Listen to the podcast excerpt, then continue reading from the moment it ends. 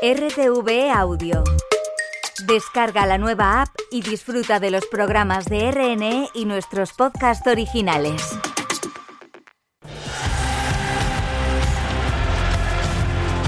El vestuario. Información deportiva en Radio 5 Todo Noticias. Vamos a abrir las puertas del vestuario del deporte de Radio 5. El Barça vuelve de Nápoles con un empate que sabe a poco, visto la imagen mostrada por ambos equipos ayer en esa ida de octavos de la Champions. Esta tarde va a ser el turno para un Betis que tiene que remontar en Zagreb si quiere estar en los octavos de la Conference. Y mañana lo será para la selección femenina que quiere estar en los Juegos Olímpicos. Mientras tanto, en el circuito de Sakir se está celebrando la segunda jornada de entrenamientos de Fórmula 1. Tenemos ciclismo con Jonas Vingegaard, el ganador del Tour en Galicia. Aunque hoy sin duda el protagonista del día Ricky Rubio, al que vamos a volver a ver en una cancha de baloncesto. Pedro Molina, muy buenas. ¿Qué tal? Muy buenas.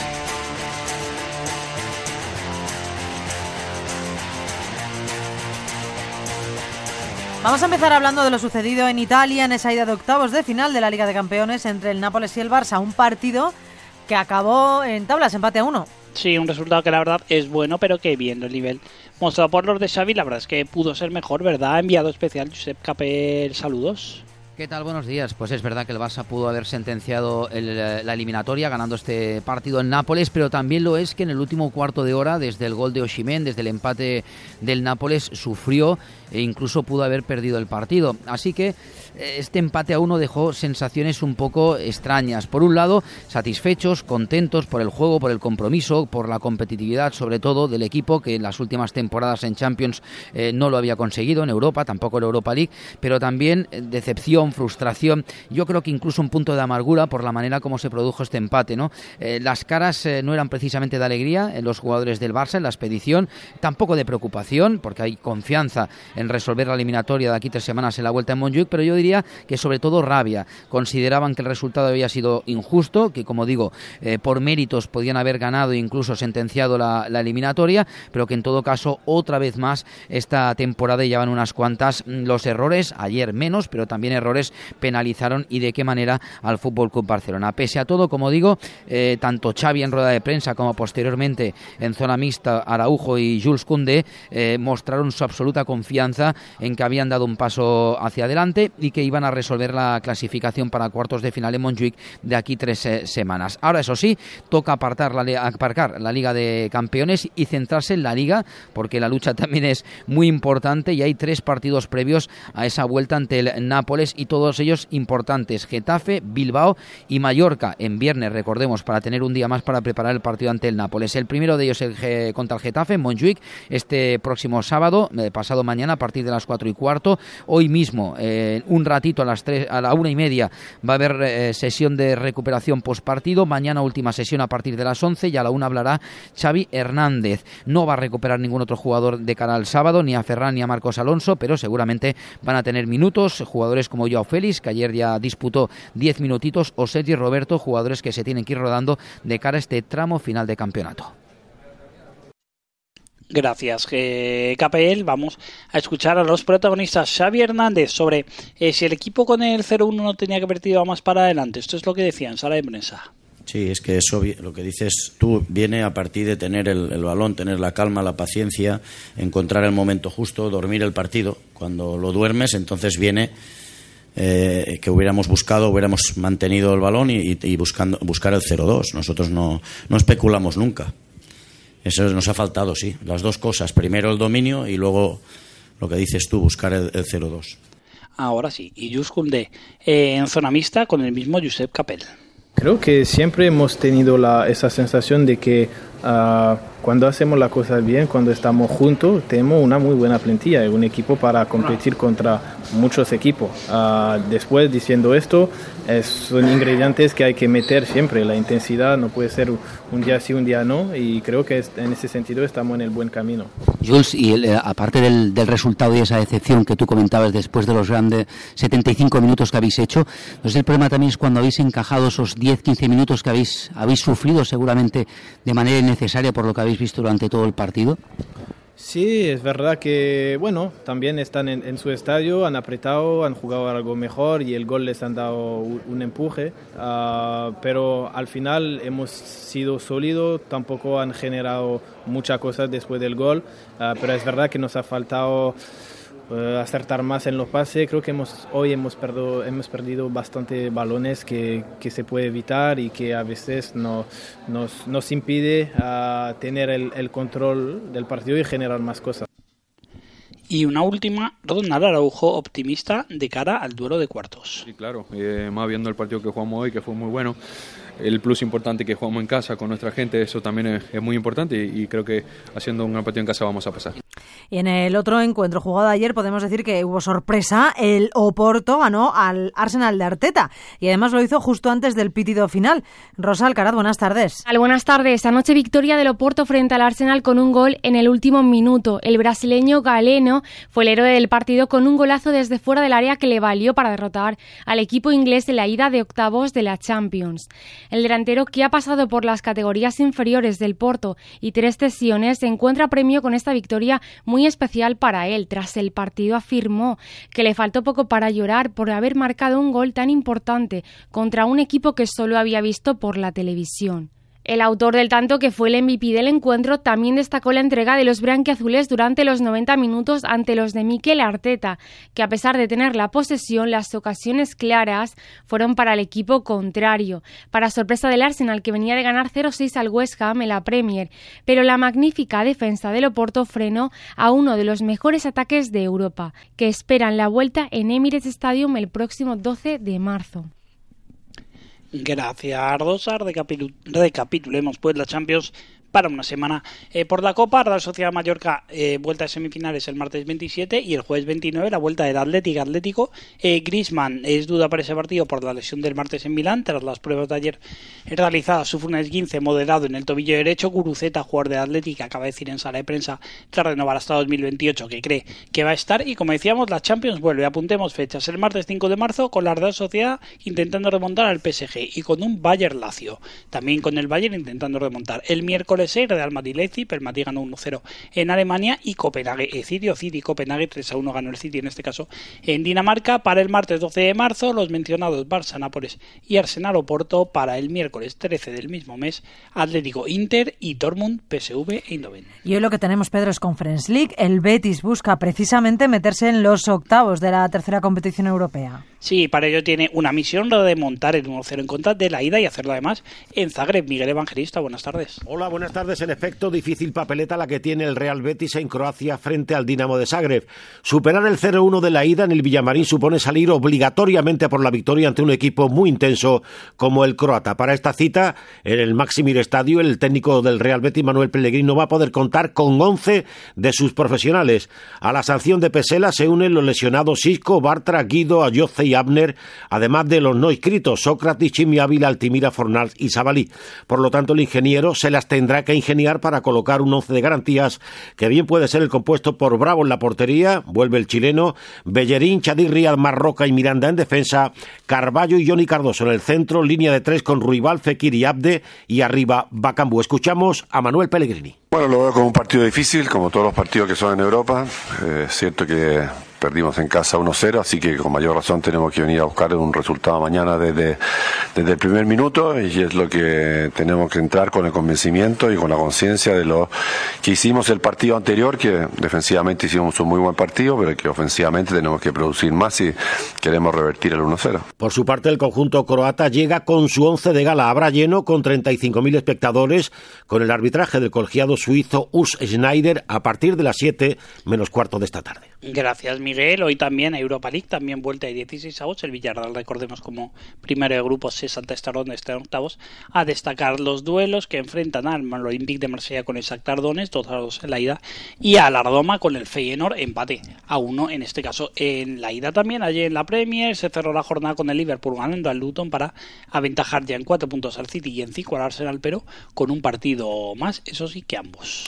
Vamos a hablar de la selección femenina que ya debe estar en Sevilla para empezar mañana esa final a cuatro de la Liga de las Naciones. Con ella está nuestra enviada especial Sara Gutiérrez. Hola Sara.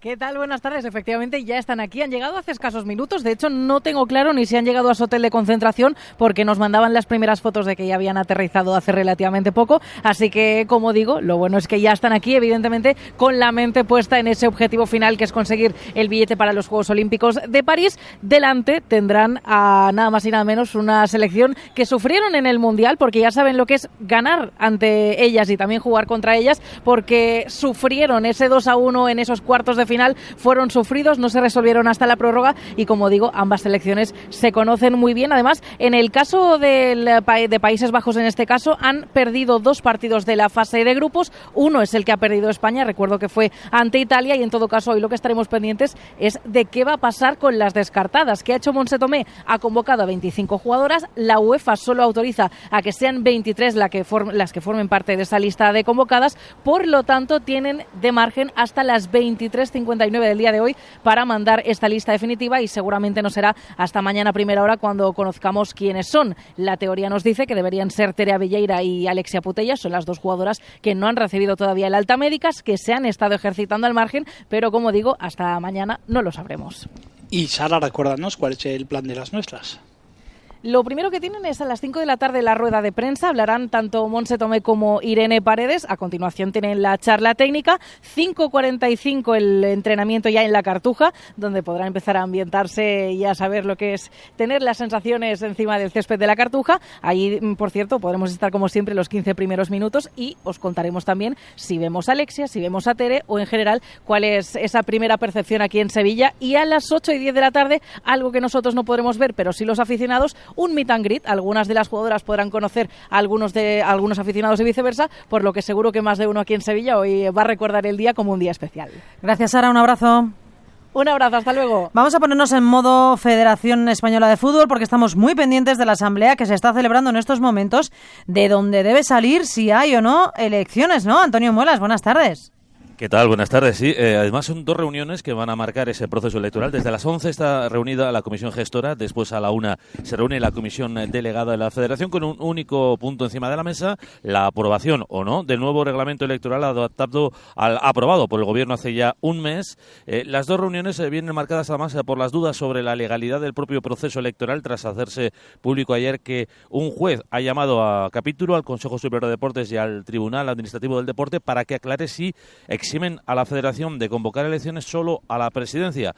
El presidente de la Federación Valenciana, Salvador Gomar, es quien está liderando dicha oposición. Gomar va a presentar su candidatura desde dentro y ya le ha dicho a Rocha eh, que será su oponente. Por cierto, eh, ya podemos decir que hay mucha tensión dentro de las eh, territoriales. El nuevo reglamento que se ha presentado tiene algunos detractores entre las federaciones territoriales. Eh, una votación contra el escrito retrasaría las elecciones hasta después de la Eurocopa y de los Juegos Olímpicos de París. Recordamos, el reglamento presentado por la Federación hoy introduce modificaciones respecto al anterior. Entre otras, eh, se pasa de 140 a 143 asambleístas, dándole más protagonismo al fútbol femenino y se incluye una cuota para el fútbol playa. La propuesta de reparto de esos 143 eh, asambleístas es la siguiente: 20 miembros natos, es decir, los presidentes de las territoriales que siguen siendo los que tienen el poder junto al presidente de la federación, 49 clubes, 32 futbolistas, 16 entrenadores, 11 árbitros, 12 representantes del fútbol sala y 3 del fútbol playa.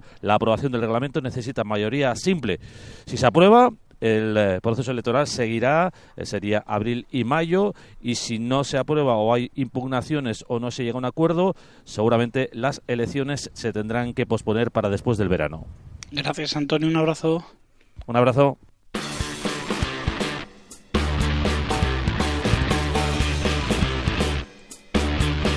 Vamos con el baloncesto, Pedro, con el que decíamos es el hombre del día, con Ricky Rubio. Sí, que tras esos problemas de salud mental, hoy va a volver a una cancha de baloncesto, lo va a hacer en Zaragoza, en ese España-Letonia de clasificación para el Eurobásquet. Enviado especial Javier Alonso, buenas tardes. ¿Qué tal, Pedro? Pues esa es la mejor noticia del día de hoy, ¿eh? que 933 días después, Ricky Rubio va a volver a jugar un partido con la selección española de baloncesto. El último fue el 3 de agosto del año 2021 en los Juegos Olímpicos de Tokio, frente a Estados Unidos, en un partido además en el que Ricky anotó 38 puntos. No jugará mucho, ya avisó Sergio Scariolo que no está en sus mejores mejores condiciones físicas. Recordemos que Ricky lleva prácticamente un año sin jugar. El último partido fue el 23 de abril del año pasado, en primera ronda de playoff con los Cleveland Cavaliers y jugó apenas seis minutos porque acababa de recuperarse después de estar un año por lesión. El 29 de diciembre se rompió el cruzado del año 2021 y estaba recuperándose. Grandísimas noticias que vuelva Ricky Rubio después de que recordemos durante la concentración de España previa al Mundial de Indonesia y Filipinas a principios de agosto del año pasado tuvo que abandonar para cuidar de su salud mental. Nos alegramos muchísimo de que Ricky Rubio vuelva a estar en condiciones de jugar un partido, que lo haga con la selección española, con la familia, aquí en el Príncipe Felipe de Zaragoza a partir de las 8 de la tarde contra Letonia, porque es una grandísima noticia para Ricky Rubio, para el baloncesto español y para todo el baloncesto en todo el mundo, porque estamos hablando ni más ni menos que del MVP del Mundial que ganó España en China y de uno de los mejores jugadores de la historia de nuestro país. Eso sí, Javi, Ricky vuelve a las canchas con un partido que no va a ser nada fácil. Sí, sí, el partido no es cosa baladí, es partido clasificatorio para el Eurobásquet del año 2025, Eurobásquet que se va a jugar en Letonia, en Chipre, en Finlandia y en Polonia. Precisamente jugamos contra uno de los países eh, anfitriones, contra Letonia, que ya está clasificada en un grupo de cuatro en el que se clasifican solo dos, debido a que el país letón ya está en el eh, campeonato. Además de a Letonia, nos enfrentamos a Bélgica y a Eslovaquia, y esta convocatoria, esta ventana del mes de febrero tiene una novedad. ¿eh? Es la primera desde el año 2017 en el que van a estar jugadores de equipos Euroliga, después del acuerdo alcanzado entre la máxima competición europea y la FIBA. Ya tenemos la convocatoria de los 12 jugadores de Sergio para el partido de hoy. Se quedan fuera Rudy Fernández por lesión, de hecho es duda para, para viajar a Charleroi para el partido contra Bélgica, y Jaime Fernández. Estos son los 12 que estarán hoy contra Letonia. Alberto Abalde, Carlos Alocén, Darío Brizuela, Víctor Claver, Alberto Díaz, Juan Chorran Gómez, Xavi López Arostegui, Joel Parra, Jaime Pradilla, Seba Saiz, Yancuma Sima y, por supuesto, Ricky Rubio. El partido, como decíamos, en un estadio, en una ciudad que respira baloncesto como es el pabellón Príncipe Felipe en Zaragoza a partir de las 8 de la tarde. Gracias, Javi. Vamos con los protagonistas. Sergio Escariolo es seleccionado sobre Ricky Rubio. Evidentemente le queda, le queda un. está mejor de lo que, de lo que sinceramente pensaba, pero a la vez es evidente que le quedan semanas para, para poder estar al tope. Y vamos a escuchar solo un último testimonio de baloncesto, el del seleccionador mismo, hablando de las claves para ganar hoy a la selección de Letonia. El control de rebote, sobre todo el rebote defensivo. Y mm, necesitaremos un poquito más de inteligencia contra, contra su defensa porque también es muy buena y, y, si juegas demasiado individualista o aguantando demasiado la pelota, moviéndola poco, renunciando a tiros cómodos, eh, tenemos que tener ritmo. Mm, digo, si hace todas esas cosas puedes tener problemas, sin embargo tenemos que tener ritmo, circulación de balón, desparpajo a la hora de, de tomar los tiros cuando los hay.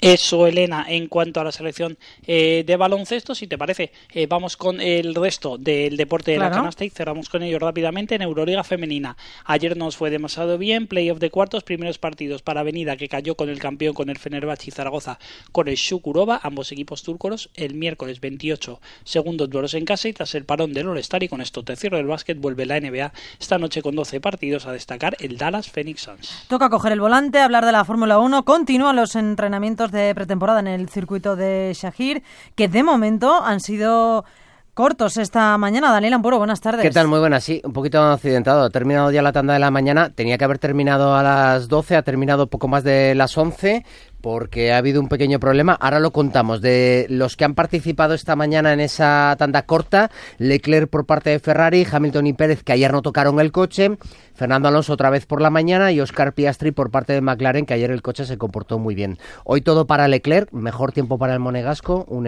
rodando en 1.31, pero también lejos del mejor tiempo de Verstappen de ayer, pero también ha sido el que ha tenido el contratiempo con, con una rejilla, con una, con una parte de drenaje del, del circuito, como ya le pasó a Sainz en Las Vegas eh, el año pasado en los primeros libres. Los mecánicos de Ferrari además también están mirando el fondo del coche porque también ha tenido algún que otro problema. Todos han podido dar entre 20 y 30 vueltas. Es un contratiempo importante porque ya contamos ayer que lo de ayer, lo de hoy y mañana son los últimos entrenamientos antes de que el próximo fin de semana empiece ya la temporada más larga de Fórmula 1 con 24 carreras. Dani, hoy te sobreexplotamos, hablamos de ciclismo.